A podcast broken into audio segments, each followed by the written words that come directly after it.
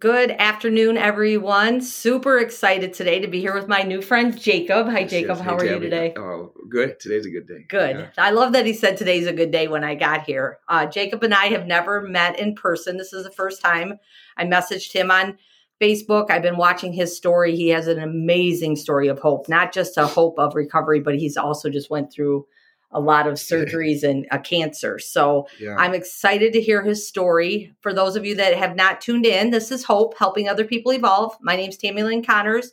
My mission and goal here is just to help other people get through their struggles to get to a strength. So, how I do that is I like to interview people that have been through a struggle to get to a strength. There's so many stories out there, and so many people feel they're so alone in their struggles. So, it's nice to hear. We don't like to hear of struggles, but it's so nice to hear of the hope that's with the struggles. So, like I said, I've never met Jacob in person. I watched his story. I watched his journey for I probably about a year now, a year and a half. I've been kind of following you and yeah. Cool. and so when he gave me the address to where we were going to do this at, it's a rehab. Rehab. yeah, yeah. it's a outpatient facility. Uh, but pretty much, yeah, we do all outpatient behavioral health services. It would be the, you know, what we're supposed to say. Yes. Okay. Perfect. Hey, we sometimes we got to stay compliant, right, to what we have Yeah, to what we're supposed yeah. to say. So um, we'll edit if we're not compliant, but I think we'll stay pretty compliant here. So when I got here, I had asked, I didn't even know how long you've been in recovery, and you said eleven years. Yeah, go to Going 11 on years 11 in. November. Yeah, 11 years. So, uh, you know, I've had a lot of uh, tribbles and tribulations. So, going back from strengths, you know, I think in schools we always promote uh, the opposite of strengths. You know, we promote weaknesses. So, it's like the kids are struggling, we got to get them up here. To the average side, the kids are above, we kind of don't know what to do with them. And the kid, you know, so the kids get in trouble. So, you know, going back to one of my uh, weaknesses that started young, I think, was just uh, having dyslexia. You know, not being able to read in the schools, uh, and I can see how it still affects me today. You know, like learning how to navigate, like not doing homework and uh, you know faking the fuck per se because I didn't know how to read per, uh, that that well. So that was always one of my biggest, you know, struggling in school. You know, they would say I was failing. I would fail English and do well like math or something, and then uh, you know they're just like you're failing and. Uh, you know, it you know, it kind of hurts. You know, going to school right there. It's like you know, kids are struggling with a lot of stuff that you don't know. Mhm. You know, or we know how to say, or you know, all the parents and stuff. You know, it's like we want the teachers to fix everything, but it's kind of it's unrealistic. You know, so that was, I think, early on. You know, it's like you know, learning what you're good at, what you're not good at. We don't we don't promote a lot of that stuff. You know, Right. uh, at all. So when you when you were when you say dyslexia, did your teachers finally figure that out, or did you just it just they just said no, he's not good in English? Yeah, yeah, really. I- I bounced around from like I had a, I don't know, like behavioral schools, and then I had different schools I went to. And then, uh, uh, I think maybe fifth, fifth grade, sixth grade. Yeah, I think one teacher sat down with me, like gave me a book, and told me to read the page. Uh, and I could, I, I like, I read it. Well, I'm so good. I was so good at talking. Like I have this Mhm. skill where I, like I would read it and just make the shit up, you know. And she would be Uh-huh. like, "You didn't read it at all. You can't comprehend." You know. So that's that's kind of what started. But I was by then, you know, they say if you don't get kids at a certain age, you know, it's kind of rough because I was already getting suspended. Yeah, mainly be that like suspensions I'd find out, or you know, mainly like in detentions or something. So uh, I can't really remember like a teacher hmm that helped me with that stuff. You know? Yeah, yeah, But that's good that there are teachers out there that do help with those kind of things. Instead, sure. I see a lot of times, and this is just my my. I a lot of times I have to say this. This is just my feelings on things, and um, you see a lot of people like they'll just dismiss it and push it off, and Mhm. then you know, oh, they got ADD or they're disruptive and all this. When there's really a root to the problem usually, Yeah. and unfortunately, we don't always find that. And then, like you said, I mean, you were suspended at a young age then apparently at school because you're young. I mean, you're 20, 29. Oh yeah, yeah. I'm Yeah. always, I'm always, I'm always like, uh it's always weird. So I'm always like running meetings, and I'm always having people tell me like I'm young and I don't understand what's going on, but I'm also like paying them, and I'm also like, you know, so it's always really weird to me. Uh, but yeah, at, at, very young, yeah, I don't think I, I think I got suspended every year, kindergarten up. Oh, geez. Yeah, and I dropped out. I went to um, uh, multiple high schools. Uh, yeah, I was in the system at a young age. I think I went to jail at 11 for the first age. Yeah. Oh no! It says we lost connection. Uh oh. I Hopefully we're, it'll reconnect. We'll just keep yeah, talking. we're gonna be good. It's we'll gonna be fine, good. right? We'll find out. It'd be the worst day, But we'll look silly Well, now. Great. It's okay. It'll be Great great. It'll now, be great. so- Right. It's your first edit. We screwed it up. It's Yeah. okay. It's good. No, I still see little things. So I'm Yeah. hoping that we're still, it says we're still connected. It's still so we're- yeah. So we're So- good. Oh, yeah. We went to school. Uh, I think in high school. It was kind of crazy. too. I was just recently speaking at a high school. It wasn't their fault, but I remember being homeless uh, and trying to go to the school. And I remember like uh, you know about addiction. This is like a really bad part of my addiction too. So I kind of skipped some stuff, but. uh walking to the cafeteria, I'm just hopeless. And uh, I remember the teacher, like, I didn't want to cry, you know, but you know, you're, you're at that phase where like anybody pushes you by to cry, you're tearful. And uh, I remember like the teachers, it was like a, you know, weather like this, I have uh, hoodies on because I had track marks and stuff Mm, or drugs. So stuff- I was just beat up and dirty, you know. mhm. And I remember the teacher, like, I had to go home being suspended that day. Like, I think that was like one of my last, one of my last days of school, you know, uh, if I can remember. So then I did a lot of time in the juvenile system. Then I did time uh, in the adult system. So, you know, stepping back, not, I'm not making a connection from dyslexia to, you know, Right. full blown, you know, prison stuff. You know, that I don't think that how it works. Like you said, you know, people have, uh, you know, they have like a solution for everything, but they don't sit down and say, okay, maybe this kid doesn't have ADHD, maybe he's just hungry, you know, you Right. know, or maybe you know, uh, you know, right now a common theme I see in the field, which is good, is like a lot of kids with uh, autism. I don't know if I'm. I don't know if it's like I don't have like data. I don't know if it's just coming Right. to me or something like that. But it does seem like there's a lot of that uh, social social skills that can be rebuilt, you Mm-hmm. know, versus like the one on one time. Like the moms might not know, know how, or they might be mentally ill too. We see a lot. So Yeah. you know, I think uh, you know it's like bigger than just a teacher, or a student, or a parent, and stuff like that. But you know, going through my addiction, I think uh, yeah, I started smoking at like eleven. I think I was at Walbridge Park, smoked out like computer paper, Mhm. seeds and everything, you know, and uh, maybe a foil bowl if I was lucky, I guess. And uh, uh, yeah, by like 12, 13, I was caught trafficking. I got caught with like four ounces of weed when I was like 13. Oh. Yeah, it just kind of went from there. Yeah. Yeah. So I was, a, I had a habit, uh, you know, I tried to do good, but then I get out of the situation, and then I would either sell drugs, or I'd, uh, just get in trouble. You know, you know, I, I I would never go back and just be like, well, you know, the system had to save me or something because I was bad too. So I, I don't Right. play that. But I was young, so a lot of people are caught off like by my story, uh, in the life I lived, you know, uh, to that. So, you know, school was not my favorite thing. I, I was good with people. Yeah. Like, that's the only thing. I was always good with like the teachers. Uh, I always had teachers that would some would stick by my side, or you know, I was always like in school suspension or something Mhm. like that. But uh, you, know, I think it was really powerful. But the drugs always would be good. I could tell my cycle. Like it wasn't just bad. It was like I would be on probation. I try to get my life together. I would try to like I, I try to go to school, like a new school, and change clothes and fit in with the uh, popular kids that weren't getting in trouble per se. If that makes sense, like the good Mhm. kids. It just never worked out. Mhm. Yeah, I don't know. You know, and I try to. That's a real big thing here at my business. You know, making people like uh, when they come in the door.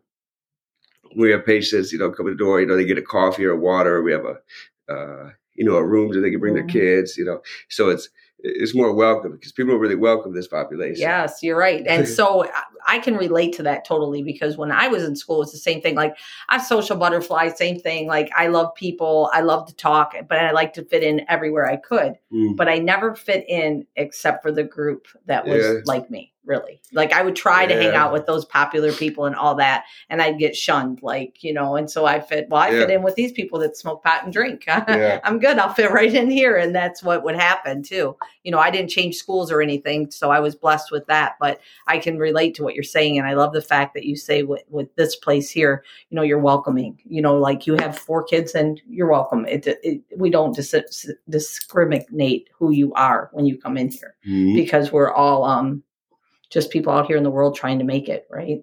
You know, and if they're Yeah. reaching for help, you definitely don't want to turn them around. Yeah, there's a big, there's a big uh, uh, like a pet peeve of mine in the recovery community. I would say is like uh, one, it's like they get like two months sober, they think like you know they're king, and uh, you know that's you know they, they you know they were they had it together. So somebody calls up here, we have a patient relapse. They're like, well, they ain't serious.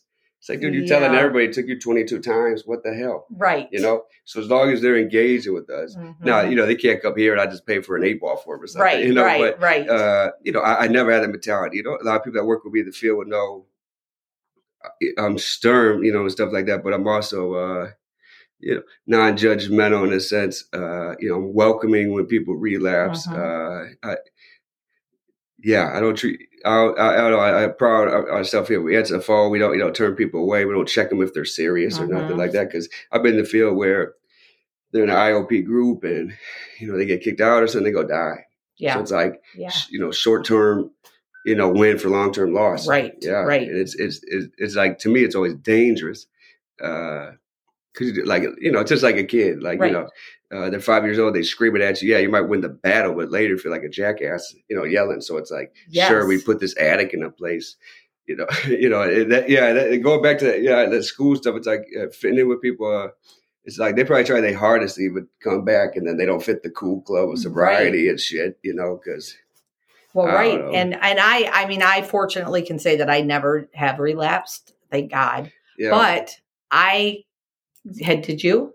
Or did you get sober and then just stay sober? I haven't. No. Yeah, so- So, but can you, I can imagine, I think about that, like when somebody relapse, not only, you know, oh my gosh, I can't believe I did this to myself, but all the people that, that were like so proud of them. And now they Right. got to go look at them and say, man, I used again. And I can't imagine how much that has to hurt someone. So to have you say that is huge because in the community, like you said, you know, and, and just to love them where they're at and be, like you said, somebody could be 22 times and that 23rd time they'll be out there changing the world because they finally right. you know gave it over and they're gonna Yeah. live that life again Yeah, I'd always get calls like, uh, I mean, now I don't work at detox, but when I have worked at like those uh, environments, you get the mom's call. That would be like the saddest shit. Like, uh, Mhm.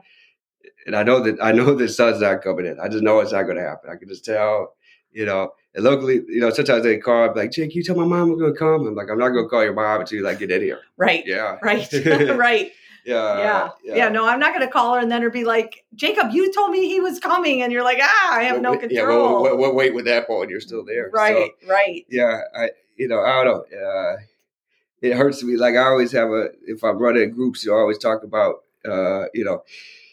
It's like if you know you feel like shit, and then you know you know they say they welcome you arms, but you got to walk in front of everybody, get the ship, and everybody talks shit on you because you know they've been in the halfway house 2 weeks longer than you. You know it's just it's just uh, ironic to me. You know that you have somebody with some you know New Balance shoes, blown out Wranglers with a shoestring, divorced seven times, drinking coffee, telling you you know how to fix your marriage Right. and shit. You know, so it's like right I tell my parents, don't even, Yeah. know, you know, you gotta be careful. And I think that comes into, like, as you mentioned, don't relapse, not say, you know, but having a, a, a love for yourself that Mhm. like, no matter what happens, that's not even an option. Mhm. Uh, you know, so, and and it hasn't like been easy. So I know you, you know, you're in recovery, uh, life. I tell my people all the time, you know, life will get worse before it gets better because you got to get your shit together. You know, your warrants here, you know, you got court fights here, uh, you know, baby mama needs all the money. And, you know, we got to solve. Right, right. you got to do it sober. and It sucks. Yeah, it does because Yeah. that's the thing is you have to do it sober and you can't. Um, and this is going to lead right into I, this is perfect timing for this because you have to do it sober. So you have to learn a whole new mindset. You Mm. have to learn to live a whole different life and not just use it as an excuse like, oh crap, this just happened to me. I'm going to go back out and use again or drink again or smoke again or whatever it is that you're doing. Right. Yeah. And you just had. You're married and have two kids and one on the way, correct? correct, So excited. I just saw that post the other day. I was like, Yeah. oh, yes.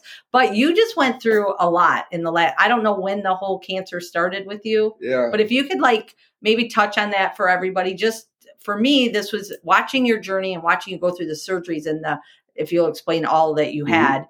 And just to know that you stayed strong, you didn't say, "Well, I have cancer. I'm just going to go back out and use again." Instead, you you know you you're solid and you made you made a great comeback and just I'm just like in awe of your hope story with that. yeah. Yeah. Yeah, and I think uh, you know, I guess I do. I give the right sound to say, you know, people in the addiction community always say, or maybe like anti-addiction recovery always be like, well, it's not cancer. You have a choice. It's like, well, the disease is a thinking pattern. Mhm. Uh, uh, one, two. Think about this: when somebody comes into the hospital, uh, they could have their day up, legs chopped off, diabetes, uh, and I've seen it. You know, hand a, a Big Mac to them in the thing, and we don't treat them at all bad. You know, mm-hmm. let an addict come in and overdose. I've seen this. Nurses, you know, kill them. Next time, take more. You know, fuck them, get them out of here. You know, mm-hmm. so uh, that was my effort. Sorry. And then okay. uh, I was like, man, you know, uh, why is it like that? You know, so that makes sense. Like, man, I could compare uh, having addiction and you know, uh, as you mentioned, having cancer. So, uh, you know, I didn't choose to have a cancer. Uh, you know, going through my recovery, I definitely had uh, trials and tribulations before this. You know, deaths. Uh, lost my best friend at Jimbo to a drug overdose pretty quick in recovery. That kind of, uh, you know, lost my nana. That was like, you know, uh, look up the person that most influenced me raising up. Uh, uh, you know, strong woman. You know, she grew up with a a father that was abusive, would take guns and try to shoot at his kid, like just crazy abusive. I think mental health stuff. So get into uh, this for about a year. Uh, when when we started this business, uh, my nose would like leak. So okay. let's say, and we started wearing masks around that time. So I'm leaking, uh, like allergies. So everybody's like, it's allergies. So going back off this, so I go see Toledo doctors. They said you have this weird thing where uh, nose damage has occurred and it caused a nasal polyp, which is like a ball in my nose. So like, this is kind of weird, you know. No doctor. So I'm going through many, many doctors for like months. So I lived with it for like over a year before we found out what was going on. I couldn't breathe out my nose, uh, and I just thought it was a sinus. Like I never put two and two together. There was something up there. Uh, you know, I went to this place here. I won't name locally. Uh, yeah, they were like, "Yeah, we're going ready to do surgery on you." And one of the nurses, you know, we had there was two pictures on the wall, X-ray pictures. So I'm going through all these CT scans. I already know I have a mass or something crazy. They think it's a nasal polyp, uh, which is still kind of rare how it happened. Uh, I go to uh, I go to I go up there. They have two pictures of my mass from like November to December. The lady, the nurse, like clinched, like. Uh, uh, she's like, oh, something's uh, something something's wrong, you know. And I'm a social worker. I'm trained in like human behavior and stuff, so I'm trying to not overthink. Right, I'm trying to be calm. She's like, oh, it could be cancer. And at that time, I was like, that's weird. You know? Right. I right. didn't put two and two uh, together. So at the time, they were saying, okay, you need to consult with Cle- we need to consult with Cleveland Clinic doctors. And you know, when you start bringing in Cleveland Clinic, you know, it's kind of serious. So my wife, you know, she couldn't come to appointments, so she's kind of like not angry at me, but she's frustrated at them because they're not giving me answers. And I'm getting worse. So I can't eat. So remind you, you know, I remember like going to church and people were yelling, not yelling, that's that's extreme. People were like, Jake, you lost a lot of weight. You look, you know, you you know, you're losing too much weight. And I was like, oh, wow, you know. So I'm thinking in my head, great. Now they think I'm doing drugs right. or something at church or something, you know. So you know, they, of course they would never think that, but you know, our self esteem. So uh, I lost 80 pounds. Wow. Yeah. So, yeah. So it was weird because I started this, I had this uh, job. Uh, I ran an overdose response team. I worked for overdose. I worked, I worked with EMT and all that stuff to get uh, people that overdosed into the hospital. They have no mm-hmm. insurance. We got them straight up to detox. Okay. So we were very successful on the numbers of that. But that's not the point. Point is when I got there, I started eating like real healthy. My diet, my doctors changed my diets and stuff uh, and I was losing weight, but that's something like this ain't normal. Like I'm losing a lot of weight. Right. Like it, uh, so we get down to uh, you know uh, to last point. Me and my wife get a little argument. I start fighting the best doctor. So going back on the dyslexia thing, I uh, did not know how to spell uh, like the ENT doctor, rhinologist, and or any of them things. I misspelled and found a cancer doctor uh, in this office actually uh, named Dr. Sawani. So I booked this appointment. Uh, you know, things were getting real frustrated. You know, you know, you know, I never told this story before, but when I got down there, I get a huge fight with the lady there.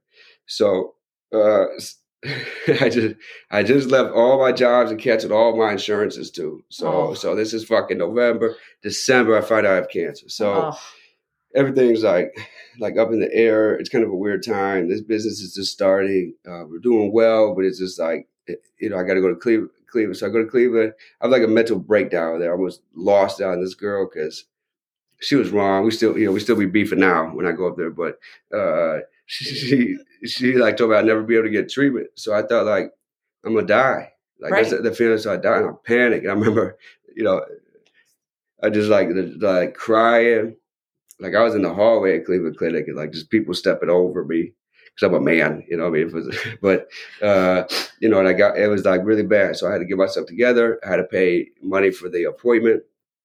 But ever since I got there, you know, uh, they they uh, were geniuses. Like uh, I snuck a picture that same day of the thing. That that place never even sent any documents. Oh. Yeah, so so thank God I took a snap of this picture. He's like, I would love to take your, you know, he's like, I love to take your money, but I can't even make an accurate decision without. He just wrote the doctor just wrote his opinion on reading like a CT scan. Oh, which didn't mean shit because they, right, yeah, because they were wrong the whole time. Oh. Like even the doctor, even I was getting real sick at the end, like losing potassium, like going to the ER. Even that doctor, like, no, you don't need to go, just sleep it off.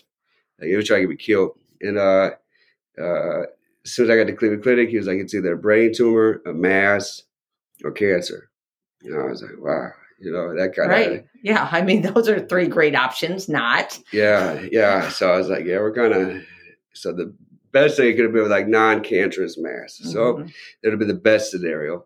Uh, every time I was up there, it was always like, here's the best scenario, and then here's the worst one. And every time I got the worst one. Like every time it was the worst one. So, so as Dr. Sawadi, you know, he's like, uh, I was like, what if it, he's like, if it's attached to the brain, you know, but he was just so calm. He's like, hey, Jacob, my uh, partner, you know, is a brain surgeon. We do surgeries every week. So it's like, uh, I would say this too, you know, a lot of these treatment centers and stuff, I just say this, uh, think they're like tailored to help their people the best and they're nice and there's no stigma. And I, I would disagree. You know, me working in the hospitals, they don't have that stigma like, oh, you're never going to get it, you know, that type right. of stuff, uh, which is good and bad, but it just seemed like a different level of care I see at the hospital. So as I'm going to Sawadi, you know, I got all the students coming to see me. Uh, I slowly start realizing this is kind of serious. Mm-hmm. So they won't mm-hmm. use the word rare, you know, at beginning. So, right. which I found out. So uh, that was January 4th. Uh, you know, and I had to get the doctors here to sign up here so we could become a provider. So, mm-hmm. So this is like December 14th around there. Yeah, I go to I go to uh, I go to Toledo Clinic. I remember they had my MRI. They weren't trying to add these dyes to my MRI so they could see cancers. Oh. Yeah. So they were trying to do a surgery before I had a biopsy. Oh. So so now I know all this great stuff. But my wife's, you know, uh, nurse practitioner, so she not put up with any of this, you know. So I will say that. Good, so, good. So we called them. Uh, we get the scans and stuff. They need all the tapes up in Cleveland Clinic, right? Mm-hmm. So this is January, right before, maybe it's for the biopsy, so they can move quick. So my friend, uh, you know, said we just had to bury his son from leukemia is riding with me. It, uh, it's his birthday too. I remember oh. too. He didn't even know it's his birthday. He won't even let me show the goddamn picture because he says he didn't look good enough. Oh. He's normally a pretty boy. He has all this long hair. Yeah. He won't let me even post. It was his birthday. Oh. So he's a good guy. He came with me because we wrote. We had to get all the reason why we had to do that because they're making decisions. We had to take all these tapes, all my records. Mm-hmm. Two weeks later, they called me like, "Hey, you know, we're ready to send them over." I said, "All right." I took them the next day. So, right. 21st going to biopsy. They take a piece. That was a very one of my painfulest surgeries. So I don't know what they did because I think they messed the mask, but my eye was coming out. Oh. Funny story about wine. Holy shit! My other friend Dawn was like, you know, uh, you know, be careful with wine. Don't be touching. Be careful. Right. So we're on the east side. Go out to eat, and he touches my eye because at oh, the point, right at the right, it gets worse. So at the point, he's pu- he can push. It's squishy. Oh, it's sick. And I was like, you know, wine is sick. I don't mess with this shit. If you had it, I would never do that to right. you. I would never touch right. it, you know? Right. And he touched it and it squished. The next day I found out Dog's like, yeah, wine had COVID. Oh no. I was like, oh no. I was like, well, I'm good. Or Dog's like, I was like, I'm I'm good. It won't happen to me. So we're going through the surgeries. Uh, they find out I have uh, quadro sarcoma. And I remember this phone call, you know, vividly uh, it took forever. You know, Cleveland Clinic would pride themselves on like from diagnosis to this. They said only take a week. It took three weeks before I got my results back, which I know now because when they make this diagnosis, it has to be pretty serious. Mm-hmm. So, uh, my wife's at work. She's working in the ICU in COVID. She ran the COVID. Uh, she, she did COVID the whole time during that year. So, uh, her boss and all of them are waiting. You know, we're waiting for the final result. But I skipped one part of the story. This, this is how they told me I cancer. It's, it's kind of a separate. Initially, they tell you what cancer that I found out the cancer has. So go back to Toledo Clinic. I walked in. It was like a movie. They were not nice. I wouldn't say they were mean, but they're not nice to me uh, like this. Like they would call. They would never say this. I came. They're like Mr. Spellis, which I knew was kind of weird. Mm-hmm. They let my wife come in. Uh, I got the MRI. Yeah, it was it was super sad. Yeah, because my wife, you know, a nurse. Uh, she's always like, if you know, if they give you a diagnosis, don't be surprised if I don't cry. I remember Right. this to a T. You know, like, that's kind of a cold blooded killer. Jeez, you know what I mean? right, okay, right. shit. Okay, and uh, I remember was like this day. You know, uh, walk in. Uh, all the all the I don't know what their jobs are, but all the girls are on their computers staring at me. It's never been like that because Oh. it's always moved. right. And I could tell, like when I walked in, as soon as they Yeah. walked, the doctor walked in right away. I remember, uh, yeah, so they said I had cancer. Uh, you know, and I got up and I tried to fight. You know, my wife was crying. You know, Mm-hmm. I lost. Yeah. you know, like all like uh, I was like, shit. Right. and my mom's blowing my phone up, you Right. know, because I was like, I want to talk to know. Everybody called me too, so that's the bad part too. So every appointment, everybody's aware. Mhm. I mean, this is a good part. Everybody's connected, but then it's bad because like as soon as I get out, you know, Right. ten missed calls, I got to tell the story over and over. So I'm Right. like freaking out. First thought I get going back to like the addiction thing was uh, I'm gonna get a pack of cigarettes because I quit cigarettes. Uh-huh. And I was like, that'd be stupid, Jake. What are you going to do? Like, what's that? How's that Right. going to You know what's going on yet. Uh-huh. So at that time, they said that my cancer uh, uh, went from here to here Oh. in my lip noise. And the bad thing about this cancer is that uh, it t- turns into a like an untreatable lung cancer, like Okay. a different lung cancer that's on your bones and lungs. Which, okay. Okay. so the problem with my cancer is chemo and radiation can't kill it. So you're like, that don't make no sense. So it's just because radiation they kill fast cancers. Okay. This is slow. Oh, okay. So slow they could take me. So go back to Dr. Sawadi. You know, I bring my wife in. Uh, no, she's at work. I get the call. And I remember my kids are trying to play outside. It's like negative 10 degrees out. I'm like, whatever. Put them all in stuff. The Mhm. dogs are like hanging out the door. Phone call comes. They weren't, I was like, oh shit. It's a private call. They kept they called me like six times. I kept ignoring it because I thought it was a patient hmm Oh. uh, at the time that was like, or some somebody got something that somebody kept calling me and calling me, just being weird. So I pick up the phone, He's like, hey, and as soon as I call wife, she picks up. I'm on the stairs, like staring at my kids, you know. They give me, they're like, yeah, it'd be chondrosarcoma. Uh, there's less than 100 cases a year. So I was like, whoa, Dr. So you, you know, you've done this before. You know, Cleveland Clinic's done it before. They're like, no, it's our first case. oh. Wow. Yeah, yeah. So I was like, my wife's kind of like when they said sarcoma. I didn't know what any of this shit mean. I see Mhm. her, I see her cry, so I know it's Mhm. bad. hmm And he's like, you know, say it with us. Now, Dr. Sawadi, uh, God given person, you know, like, uh, you know, uh, nice to my family, my mental health. I mean, uh, God put him in your life. yeah, For for, sure. sure. Yeah, I Right? misspelled. I remember calling my mom at like one in the morning, like, Mom, good thing about dyslexia because I misspelled this dude. He's the direct. He's actually he runs the Head, Neck, and Cancer Institute. Wow. Yeah, the co-director. So, there's your dyslexia. Thank God for it, so right? go back to yeah, yeah. It's a strength for now. you know? right. So you know, I always try to I, I screenshot because when I looked up and what I found is like oncologist. Am I saying that right? Uh-huh. Doctor. Yeah, Uh-huh. I, I would have never spelled that word. Everybody knows Mhm. me knows I can't spell that word. So I actually found him, his department, and he was like the guy. Like out of Mhm. 140 doctors, he's the guy. Wow. Wow. so uh, we get into there. You know, it's, we're going to Cleveland Clinic like once or twice a week, so it's kind of like draining. When we get up there, it's like business. You know, it's like uh, you know everybody's serious. I never felt like they they took care of everything. I never felt uh, like they're just so smart. You know, like Mhm. confidence. Like competency equals confidence. You know, so it's like they knew everything. You Mhm. know, uh, uh, normally my wife is not let any shit. She, you know, uh, she's listening. You know, Right. Right. so, you know, he sits down with us, tells us, you know, talks to us calm, you know, 45 minute sessions, hours with them every time, hmm you know, with every, all their staff. So starts getting more and more serious. I'm on the tumor board. Uh, yeah, tumor board uh, with uh, Harvard, Mayo Clinic, Florida Cleveland Clinic, somewhere in California, some other place in Florida, are all on my case of Wow. Florida. Yeah, so I have doctors all over the country. I'm, I mean, like 30 doctors, you know, and they do these tumor boards uh, normally, but they brought on a lot of cases because it's complex. So the reason why Harvard was involved is there they had some guy back in the day who was like the leader in this cancer. Okay. Well, uh, you know, so they, you know, I'm glad. So they got that, uh, and then we have Beaumont Hospital as well. So there were no, so uh, the before I went to surgery. So before I went to surgery, uh, you know, and go through this whole time. Yeah, I'm glad you mentioned that. You know, I I have been pretty optimistic actually this whole time, realistically, mm-hmm. not just on social media. Uh, you know, there's day, obviously gonna be depressed some days. Obviously, some days you get well, angry. Sure.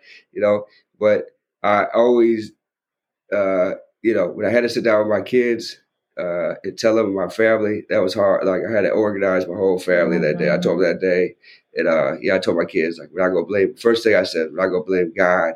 Uh, you know, we're gonna fight. So. Mm-hmm uh, you know, that made it worse. My daughter was like, I'm fumbling words, trying not to tell her I have right. it. And she's like, just tell me what it is. then she even says, you have cancer. And I was like, nah, I couldn't right, tell, you know. Right. So that was like, uh, was a weird experience. I would say, like, you know, when you tell your recovery story, uh, in the beginning, it might be a little shameful. Uh, but you, you know, but when you tell like your cancer story, like it, it, uh, it affects everybody, like your loved ones, like mm-hmm. like they mm-hmm. die with like they feel that. That's how I felt. Like every time I told them, uh, I feel like they struggle. Our struggles is different. Mm-hmm. Yeah, you probably could see their pain in them. You know, like the. I mean, we see the pain and addiction with our family too, but I feel like just because of the word, right? To mm-hmm. you know, we've been hearing that, and and we don't hear a lot of good outcomes always, right? Because no, nobody's out there sharing their story of hope like you are right now. Yeah, right. Yeah, no, it is. uh it was weird with COVID too. I mean, none of that's ever really applied up there because it's like so severe. But I will say what the saddest uh, things is like walking through, and I'm sure they look at me the same way too because you walk through the cancer thing, you see sick people here, mm-hmm. ball, and you see uh, children like holding machines mm-hmm. and shit, you know. Yeah. yeah. Oh, you know, it's just like uh, you got people come all over the country, you know, so it's like uh, y'all like I mean, I still got to go there for a long, long time. Mm-hmm. But uh, so go back to surgery. Uh, so I don't know if you know your doctors tell you this, but uh, you know they said we need a miracle surgery, and I was like, okay, uh, why? You know, they tell you the truth. Like it's not like they hide stuff. They're like, well, Jacob, this is going to be a. Uh, we don't know if we get out one time, so they thought it was attached to my skull already some other bones. It's a oh, bone cancer. Geez. Yeah, so it was, it was, serious. And then this spreading. So the only good hope that I got was right. I was with uh, my friend Zach, and he takes me to uh, like some trailer. I mean, at the time it seemed kind of stupid, but now now it makes sense. All the cancer patients they don't want to you know around people. So I'm in a uh-huh. trailer uh-huh. doing a. They got put radiation in me. And I remember uh, do a PET scan. Mm-hmm. So the PET scan, I was nervous. So another thing about this bone cancer is that it shows up uh, in bones. And children, you see, it's a weird. They show the bones. They have to cut their. They have to cut their oh. legs off. That's how oh, serious oh, it is. So it's number one at St. Jude's. So I've had like a bump in my knee for a long time, oh. and I remember thinking like I went to the doctor for that. I had to do yoga. I'm thinking like, oh shit, it's in my knee, my mm-hmm. lungs. Like I'm panicking. Uh, and I get the test, and they get I get the test like while I'm eating, and I read it, and uh, it has not spread past my lungs. That was okay. the goal. So right. they said if it spreads to my lungs, uh, yeah, right. we're in trouble. So uh, and they, they kind of called the bluff on this. That some of the doctors. So I had to meet. I had three surgeons. I had Dr. Lamar who cut my neck, Dr. Sawadi, Dr. Pina, the brain surgeon. So I had, I had three surgeons there the whole time, and it was like 10 physicians, you know, before we get in there, they're warning, they're not warning me, but they tell you everything that could go wrong. So I had a 90% chance and I have a vision here because uh, it was so wrapped up with all the nerves mm-hmm. and uh, stuff like that. Did you say 90% chance? Yeah. Wow. Yeah. Wow. It might have been 85. Yeah, you well, know, but, but it's up there. Okay, it's, yeah, yeah. it's over no, 75, so it's up there. I'll just play. You know, so right. I, I, think I doubt. Sometimes I I play it. Sometimes, but yeah. you know, it's like nerve wracking. So I was supposed to have numbness in my face too. That was another 90 percent chance. Mm-hmm. I would have numbness forever, like nerve damage in my face. Uh, uh, they were going to cut here. If this was cancer, they were going to move the lymph nodes, you know, and take them out. They had to test them. So they had a pathologist that was there the whole time during the surgery. So this is a 10 hour surgery. Uh, you know, I was supposed to have nerve damage, walk damage. Uh, I was already having like, uh, like sinus problems, mm-hmm. like so mm-hmm. bad. Like I had like the worst sinus problems for like over a year. You know, I just did it all.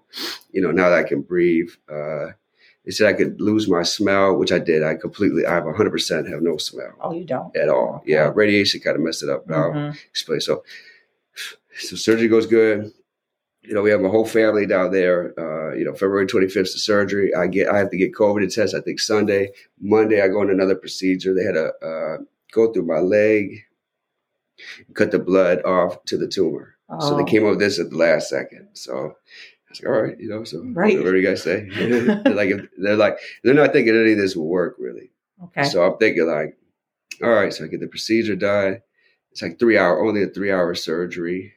It's just weird, like being in rooms with like, you know, you wonder why healthcare costs so much, you know, right. and, and, then you think like, then you go in these a million dollar rooms with right. like, robots and shit, you know, right, right, yeah, yeah. And I remember the doctors was they were always so nice. They wore my blankets. Yeah, uh, going back to mental health, I do have uh, PTSD, and for some reason, uh, out of my shit's going out of sometimes like when shit's going good, my mental health is good, which doesn't make sense. I mean, shit's going terrible, mental health good sometimes, sometimes the opposite. This time I was having a lot of PTSD, sure, like just feeling type of things. It took me 100 percent serious. You know, the, the way they, they, they, even got me this way. That's how they put me down. Uh, the whole team. It's like a team of people over here. Like Jacob, breathe. You know, you know, your body's been going through so much. And my dog, I'm thinking I'm in the NFL like Reggie right, Bush, right. breathing, you know, air, you know, and then every said, "There's Jacob, good job," blowing again, you know, and uh, I'm out. I'm like, Damn it, they did it because of my PTSD. Oh. they want to go over my oh, head. And yeah. Me, yeah, yeah. So they took it very serious. Uh, you know, they would talk to me like a normal person. You know, I tell my substance abuse history because mm-hmm. I'm about to, I got to go on um, some kind, some kind. I don't know. Whatever they give me wasn't even working. I know okay. that. Yeah. Uh, uh, I, I remember want to get a little fight with some doctors. They're like, you know, you're some pain or something. I'm just yelling, like, yeah, of course, I just got a damn tumor. Right. You know, and uh, I think they held off on my uh, whatever medication they gave me. So I go, I go, I go into surgery uh, early morning. They're on time. I feel like for the first time ever. All the doctors come. There's all these students too, so it's kind of like uh, cool to them, I guess, in a medical sense. Yeah, I'm yeah, sure. You never see it. Right. Yeah, yeah. Even when I was at uh, ER a couple times, the, uh, the doctors would come and look, and they're kind of excited, just weirdos, you know. Yeah. So, so I get the surgery. Dr. Sawadi's the head surgeon. Uh, uh, you know, I have all these complications. They don't know if it's going to come out. On top of that, the, uh, the plan is to take a piece of this skull out, drain my brain fluid. Does that even make sense? No, I still don't get that. Drain the brain fluid, take muscle up here, patch it again. Oh because the cancer okay. is going to be right oh, there, and once it goes, it'll spread. Okay. So it would have been done if it's on my skull. Uh-huh. So uh, that all the images were wrong. So oh. so what it was is like uh, like let's say this is my skull. It was like waving like this, and it was okay. catching it on it like that. Oh. So uh, you know, I say God and all the prayers. Sure. Uh, you know it. Uh, uh, you know, it was a miracle. You know, my wife came out. The doctor called. She just heard like emergency. Uh, like surgery thing, uh-huh. and she had to come, and uh, you know it was COVID, you know, real bad still now, and uh, you know the doctor just you know said it was a success, hugged her, and uh, you know I came out. So it was supposed to be a ten hour surgery. It was a seven hour surgery. They so they oh they're supposed to cut my whole face here, uh-huh. here, take the tumor out because it was the size of a grapefruit.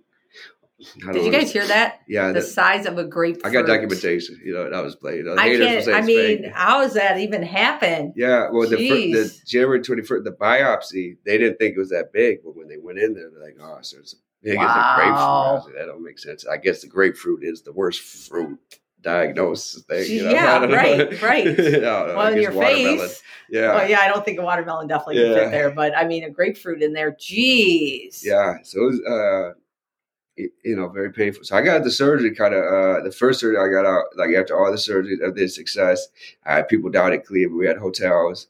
Uh, this is real sad too. Uh, I didn't even share this. So, uh, uh, my wife was pregnant at this time too. We just found out she was pregnant. And, uh, you know, I woke up, I had to do like, uh, my big brother was there and I was just talking about, I had a new baby coming. Mm-hmm. And, uh, my first appointment out after the surgery, we found out we had a miscarriage, oh. and it was uh, yeah, it broke me out. All the stuff. yeah, you know? yeah, yeah.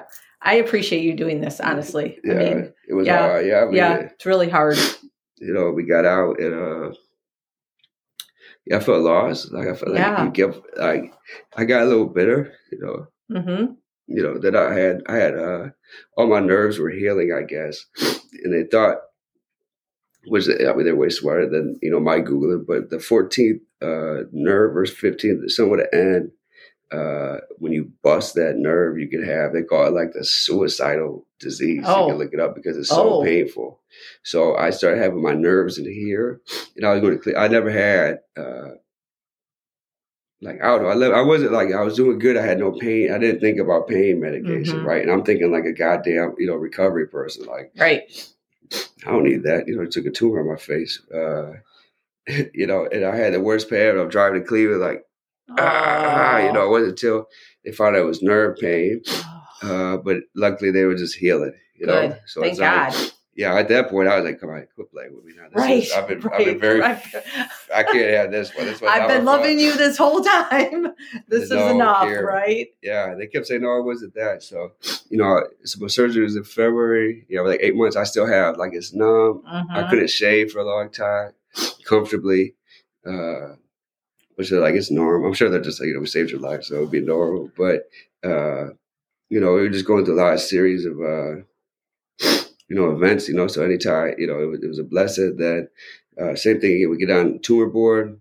So with my cancer, the only thing that could treat it, the uh, sensitive is called proton radiation Okay. uh, which I'm uh, I'm young enough where I can do this. So they only use it like I they've been using it now for colon cancer. They've been pretty successful with it. So it's like I'm just blessed. So there's only two places in the world that can treat my cancer: Harvard, Beaumont, Michigan, because of Wow. the machines. Yeah.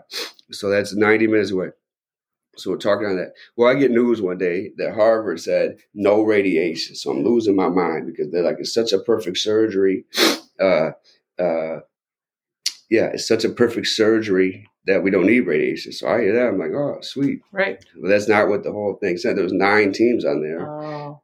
Harvard did say no, but they wanted me to come do like PET scans every two months and stuff. So Cleveland Clinic was calling their bluff and saying uh, they had Dr. Woody, who's my cancer doctor, just a wonderful man too. I got his, you know, cell phone number, and uh, you know, he was just like, uh, you know, the people that Harvard trained said no, you know, because they're already they already acting like it's going to go to your lungs. So Mm, uh, let's not do that. So right. how we had a party, and then you know, the Dr. Chad called me out of uh, Beaumont Hospital, my family. It was like eleven on a Saturday. You know, he, he kept calling us at eleven at night, uh, trying to grab our attention. So, you know, it's kind of I had to do thirty-seven treatments of the most intense radiation you can get, Mm. seven thousand levels. You know, Wow. yeah, yeah. I had, I had friends here that were uh, like, dude, you can't even get past five, right? I go to the doctor, they're like, it's seven thousand. These are smartest people. You can't even Right. Right. you know, you bring them a conspiracy theory. They're like, well, no, it's this energy over this. And you're like,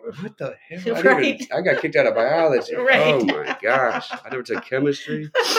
You no know, my friend said talking about. five, and Right. you said it's 7,000. So Right.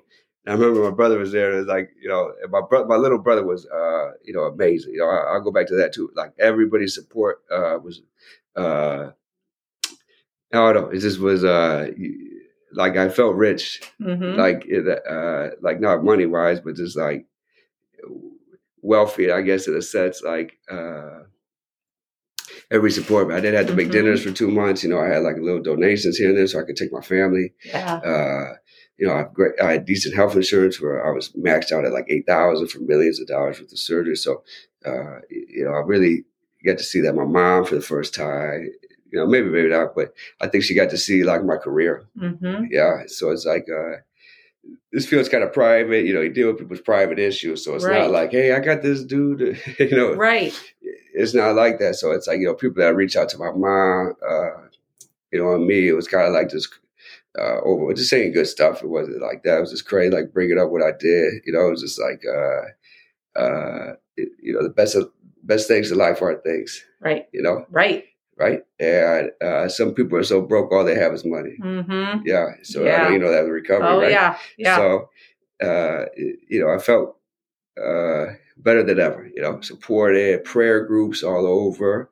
Uh, you know, down in Cleveland, like I couldn't complain. Like I feel like I'm here for a reason. You Mhm. know, uh, most people don't be this. I had a 11% chance to live, uh, and I have an 89% chance of coming back.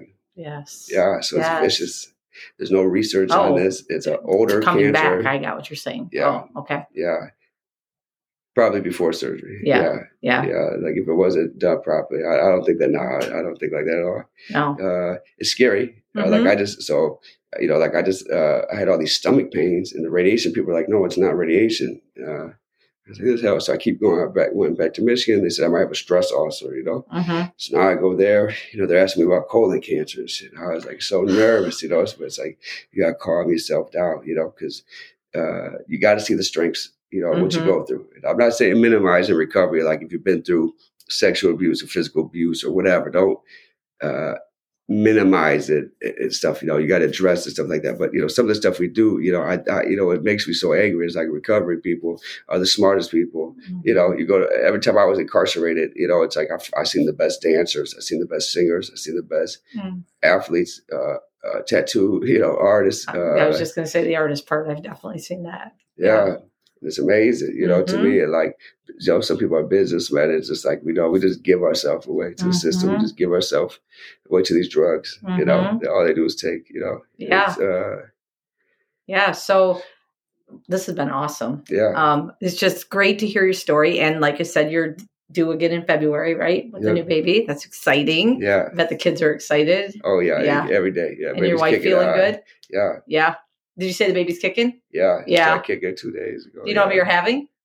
I think it's a girl. You think it's uh, a We find out next Thursday. Oh, okay. Yeah. Yeah. That's the Uh, best feeling when they're kicking like that. Yeah. Yeah. My wife felt really good. so, Good, Yeah, we're really good. happy.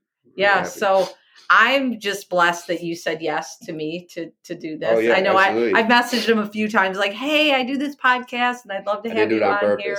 I know you didn't. I listen, Yeah, I I've been watching, believe me, I've been praying for you. I'm like, I don't even know this guy. I just was watching you going, oh my goodness, I'm just gonna keep praying for him. yeah. And just to watch everything happen like miraculously, really. yeah. when you when you talk about it and stuff just like the doctor and all of that and so like if anybody okay anybody on here right here is probably the biggest story of hope honestly that i've really done i mean i i definitely i'm not dismissing any of these Yeah, yeah. stories but just to know the struggles that you've been through right and the strength that you have to to sit here and i think that was one of the biggest things that caught my attention was when i see somebody that's in recovery and they go through a huge struggle Mm. huge i mean not just one i mean with with the miscarriage everything Yeah. and then you can still be here today running a business helping people you know Insane. Yeah. Sometimes my yeah, my counselor told me that one time. She was just like, you know, she uh, she caught she caught me off guard. So recovery people are good like this, right? So it's like we we, we help people, we get lost in helping other people. It's like a Mhm. drug. And then uh, you know, she kind of broke it down to me like that, you know. And it's like every time I have a vacation, I, I get sad. Every time I have this, I get sad. So I would always continue. I'm a big advocate. Uh, you know, I still get counseling across the street uh, Mhm. once a week. I still see a psych doctor if I need to. I still see uh, uh, medical staff. I have support staff. So uh, it's not easy, you know. Being honest, I live with uh, bipolar disorder too, uh, PTSD, uh, uh, adult ADHD. You know, uh, these are really hard, you know. Right. And, and in early recovery, I denied it. I said, "Yeah, just, do." But then it would start impacting my life and PCP. It's like, okay, I need some more uh, ways. It was hard, you know. So Mhm. since a man deal with all this stuff, you know, so it's weird. Yeah, I had mental health flare ups at the worst time. And, you know, it, it- it's a lot like a recovery, a beautiful thing. Uh, you know, you just keep going. Yeah. just I love going. that you said about the counseling, and here's my my thing on that. I just was talking to a friend the other day, and she's on an antidepressant, and I was like, "Did they have you go to a counselor too?" Well, no, they just gave me the medicine, and I'm like, "Oh, you need counseling. You really need to talk to somebody." And Yep. I think, especially with men, I will say that, and it's that ego. Yeah. I mean, we all have our ego, Yeah. right? But especially, unfortunately, men have been groomed that way. Really, like Mhm. that's their truth. That's the way that you're supposed to be. You don't go see a counselor. You don't talk to anybody about it, right? Yeah, you know, but to hear that and to have you say that i think is huge for everybody out here you know it's just it's life and it's our way of dealing with it you know and we have to you have to get it out there somewhere right you can't Right. just keep it all inside and what you deal with like all those things so many people deal with but there's either their ego or they're ashamed and they won't Mhm. go get the help. And i think that just hearing your story is going to help so many people. I really i can't Oh, wait for you. this. We're going to get this up here today and i'm excited about it and I'll, I'll send you the links and we can share it. Is there anything you want to say to anybody? Like you can plug your place here too if you want. Yeah, Yeah. Uh, uh, you know, my message is be, you know, uh, I don't know, you know, for the for the professionals, you know, we gotta do better, you know, yeah, you know, for the people going through addiction, uh, you know, when you're ready, you're ready. Uh, but let's, you know, let's start early, you know, loving Mm-hmm. ourselves, you know, let's start early setting the trend. It's hard to be the sober kid. I never expect, you know, I understand, you know, you always get these people, uh, you know, I would also like to mention one, the documentary uh, uh, on Amazon, you know, and Chasing Hope is a free documentary that you get. It's in almost 50 states, I believe, uh, and 50,000 viewers in schools. It comes with things. So there's a lot of resources I would recommend.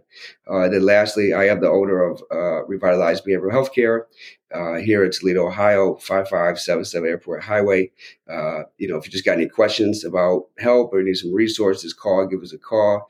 We do everything in outpatient from partial hospitalization, uh, medical, uh, counseling, one on one. It just, we're tailored here for you. So thank you so much. Uh, it's been a pleasure, Tammy. Thank you so much. Yeah. Can I get a hug? Yeah. All right. Awesome. Thank you so much. I appreciate it. Yeah, no problem. Yeah, let me give you a,